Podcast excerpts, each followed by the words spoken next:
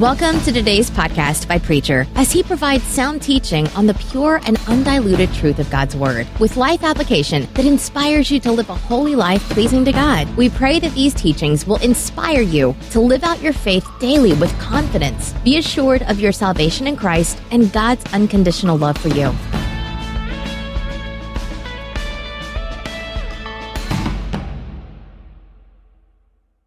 And the angel said to those who were coming to the tomb, I know that you seek Jesus. I know that you seek Jesus. Well, they're not the only ones seeking the Lord Jesus Christ.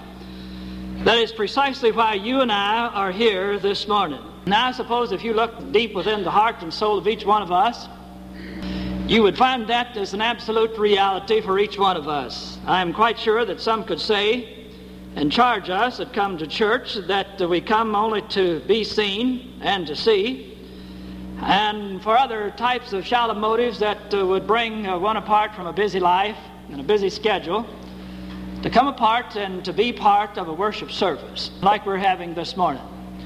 But the truth of it is that deep within the citadel of our soul, wherever that place might be, there is that which uh, communes with us in such a way that tells us that what this day stands for is true, it is real, and we want to be a part of it. If I only had one day that I could go to church, and only one through the year, guess what day it would be? Well, it would be, I suppose, the same for the most of you, that we would pick Easter Sunday as being the one day above all others, if we could not be any other time, that we would want to be in the house of God and with His people simply because He is alive. And because He is alive, we are alive. And so we dress ourselves and we say by our action and our word that the Lord Jesus Christ is risen today. The angel said to those who came, Don't be afraid. Don't be afraid. The one that you're seeking is, is risen. He is alive. He is alive. Wouldn't it be wonderful if all of us, with all of our soul, believed that? And we would be able to leave from this service filled with vim, vigor, and vitality. And boy, would we ever live today, and would we ever live the rest of our life. Beloved, when I think about vim, vigor, and vitality and living, I think of a little three year old character uh, that comes to Mother's Day Out program over here. And I think that he is either going to be one of the other, either president of the United States or he's going to be the head of the mafia. I haven't figured out which yet, but we're working on him. The other day I was over here and was walking on my crutches, and he was running up and down the hall, and every time he would pass me, well, I would prod him with that crutch and jerk it back real quick. And of course, he'd try to kick it every once in a while, and I'd get that crutch out of his way. So we did that two or three times, and he tried to kick it, and I would pull it back, and he'd go on his way, and I'd go on my way. Well, I was standing talking to his mother. And that little character slipped up and kicked that crutch just as hard as he could possibly kick it. He got that little foot going, and he really kicked that crutch. And his mother, not knowing what was going on, backhanded him like that real hard and said, What are you trying to do? Kick the crutch out from under this crippled preacher? that stopped her fun. I couldn't tell the mother was my fault.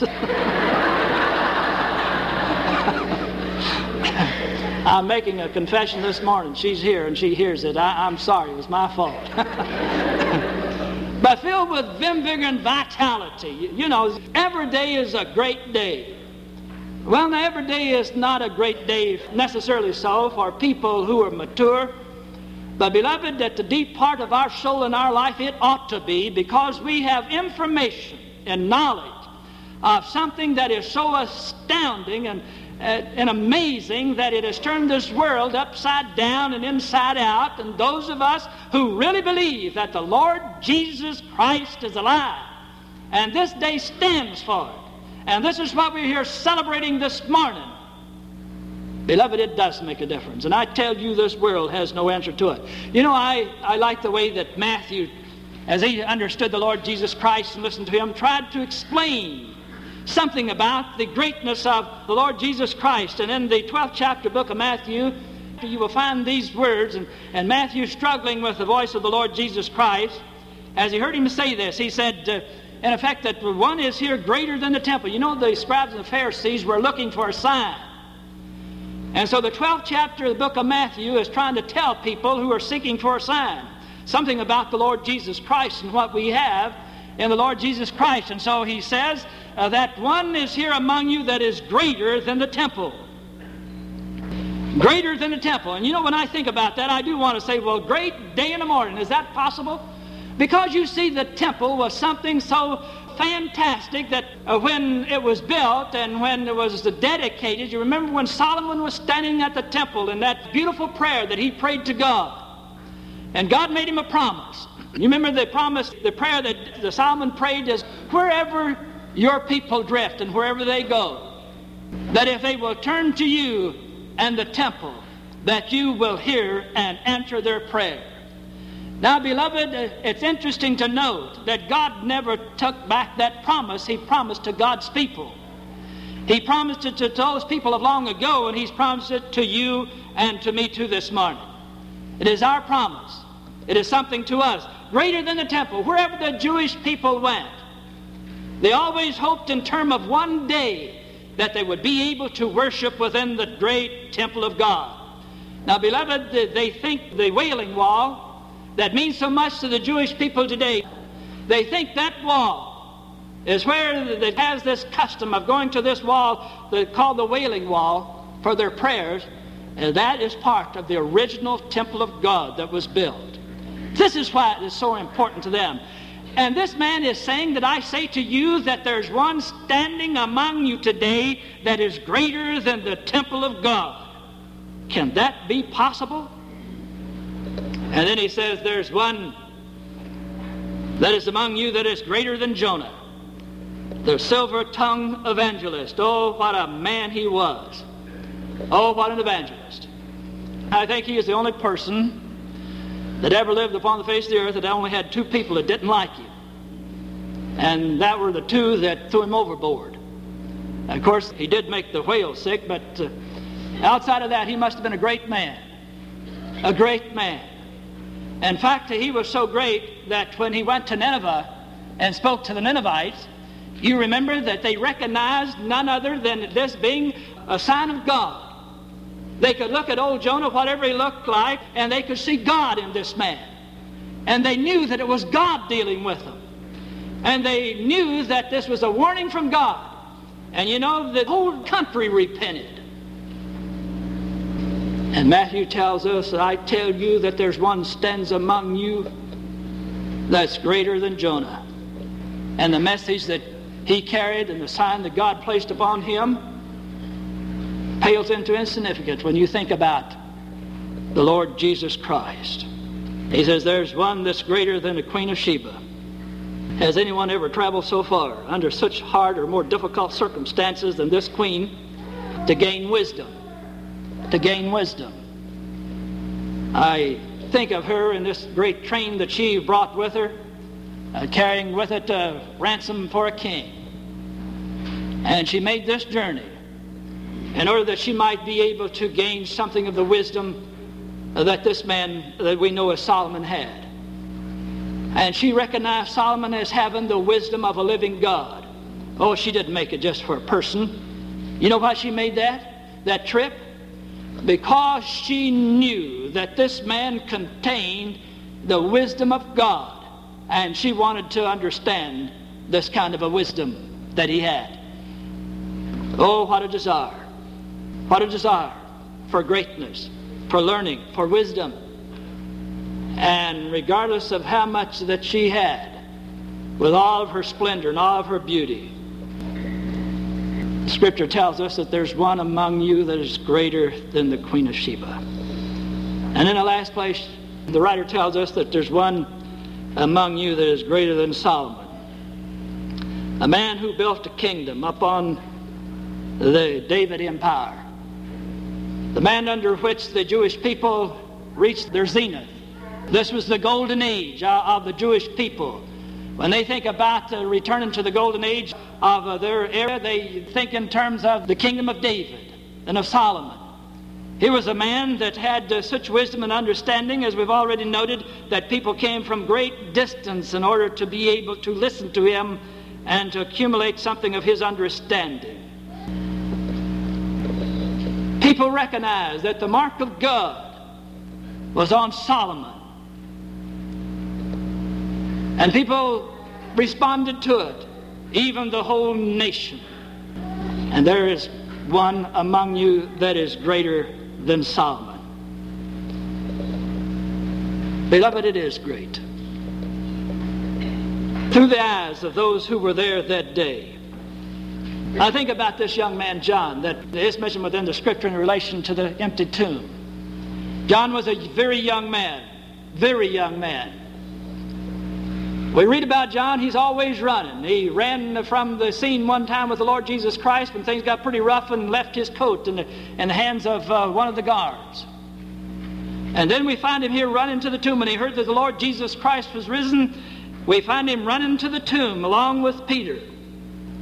But John had not been in this world so long, and so he was not cynical yet. And so when he got to the tomb, all he had to do was look at the empty tomb, and immediately the writer seems trying to tell us that immediately he realized that it was so, that Christ is risen, that the tomb is empty, and he's not dead. And then I think about Peter. Here's a man that had lived long enough to know that all was not well, and he was a product of the hard knocks of the world. And his greatest tragedy and greatest shame was found in relation to the Lord Jesus Christ. And here, just a few days before, he had denied the Lord Jesus Christ completely and totally. Oh, he's talked a good religion. A long while before, a few weeks before, Jesus came to Jerusalem to the Passover. Remember, was Peter was one of them said, "Well, we'll go up there with you, and if we have to suffer with you, we're going to do it." But when it came down to time for him to suffer, Peter was not there. Peter was the one who denied the Lord. At a time when the Lord Jesus Christ needed someone to stand with him, would it not be a, more of an encouragement to you and to me this morning if we would have known that a representative of the human race had stood up for the Lord Jesus Christ when he needed someone to stand with him? Peter had the opportunity of all men. He had the opportunity, but he failed. He failed as though no one was standing for Christ, and Peter realized what he had done. And the scripture tells us that Peter wept. We do not know how long he wept, whether he wept for a few minutes or whether he wept for a day or a night. And when he got to the tomb, it's interesting to note the play here on words. It says Peter ran on inside. He didn't stop at the door. He went headlong right into the tomb and looked around. And seemingly after he went inside and looked around and saw how the grave arrangement uh, clothing were, were cast about, that he believed too that the Lord Jesus Christ was alive. That he was alive. Now I'm convinced. I've looked the situation over. And then I think of Mary. Oh, she knew how cold and cruel the world could be because she had fallen victim to it. She is the one that wanted to die and couldn't die. She was the one that had bombed out in the world. Nothing left for her. The Lord Jesus Christ was the one that had been of greater help to her than anyone else. And she had been there that day he died, and she knew that he was dead. She was there. She moved close to the cross. She knew that he was dead. She knew that he was dead when they put him into the tomb because she was there. And she knew that uh, when Jesus died, like everything else that she had ever been accustomed to, uh, that all of her hope was gone too. And that uh, what was left for her but the street again. And this type of living uh, that was so hard and so cruel. She was a realist, you know. She needed more than an empty tomb to tell her that the Lord Jesus Christ was alive. In fact, when she looked at the tomb, she knew full well there's only one thing to be thought of, and that is somebody has taken the body and moved it. And so while everyone else was running off, while she was standing around there by the tomb crying, and someone spoke to her. And she thought him to be the gardener. Perhaps he had the smell of the good earth on him, or the flowers, or the shrubs. She thought the gardener was tending, but she mistook the Lord Jesus Christ to be the gardener, standing next to the tomb. Is it not a tragedy with us today? And it's always been so that if we're not careful, we can keep our eyes so intently upon the tomb and upon death that we cannot get on with the business of really living like we were intended to. We are so conscious, so preoccupied with death that we really cannot turn loose and have the freedom to be the person that God intended for us to be. Well, what a tragedy. It's a possibility I cannot tell you over the years the number of people, and I'm thinking of one that I've talked to you about before, but he represents a great group of people that I've known to some degree at a time of death. I remember this man saying to me, Is it not strange, preacher, that all my life I've been afraid to die? And now that I'm in the hospital and the doctors tell me that I'm dying, I'm not afraid anymore. Well, would it not be a wonderful thing that if you and I could come to that conclusion today that we have a Savior that has done something so fantastic for us that these spirits and souls of ours will never meet death. We will never know what it is for these souls of ours to die. Oh, we'll come to a place one time, somewhere out here in the future, where the, the soul will not be able to live in this body anymore because it deteriorates. The soul is greater than that. And thank God one day it will be set free to be the true person it was intended uh, to be. Watch it as we stand in sight of the tomb. And then I think about what kind of a day that it really could be for us. For John, he was innocent. For Peter, a failure. For Mary, the broken person. Things had gone from bad to worse. But then that was yesterday. Today, the Lord Jesus Christ is alive. What kind of a day is it for you and for me? What kind of a day is it? Three things I want to just call your attention to very briefly now. Beloved, for you and for me, it is a day of hope. For every man, for every woman, for every young person, for every older person. Makes little difference what yesterday was. Whether it was like Peter, where you had turned your back on the Lord Jesus Christ, you have an opportunity and you fail, or whether it be like Mary, a total failure, or whether it be the innocence of a young man like John, what difference does it make? Yesterday is another story. Today is a day of hope. You and I have it. It is ours. It was given to us. We sense it within our soul. There's enough of the Holy Spirit within each one of us this morning that tells us that this is so, or you would not be here this morning. It is not only a day of hope, it's a day of faith. Beloved, we do believe in the empty tomb. We do believe in the angel's message and tells us not to be afraid because on this day, what it stands for says that there's a, an absolute power. There's an absolute power upon the face of this earth, and that absolute power is God. Absolute. Neither time, nor death, nor life, nor anything else has precedent over what God has to say and what He calls for. And you are found within that. This is our belief. This is our belief.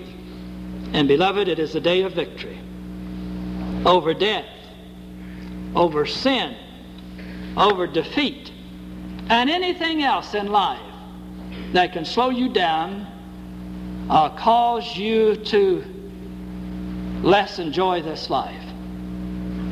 Whatever it might be.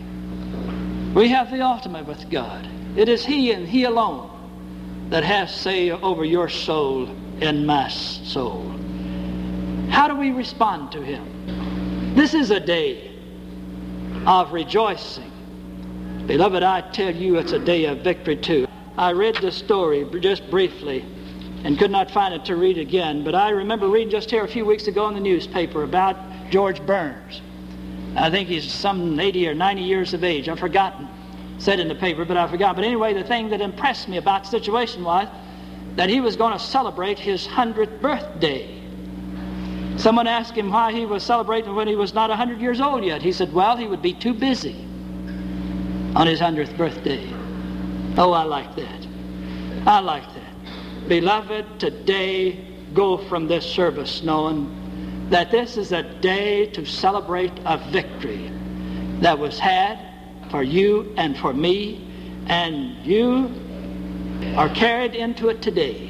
And this day stands as a day in which you should rejoice and be exceedingly glad because there has been wrought for you a victory that gives to you and to me eternal life.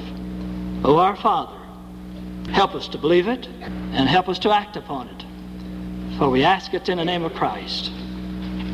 Amen.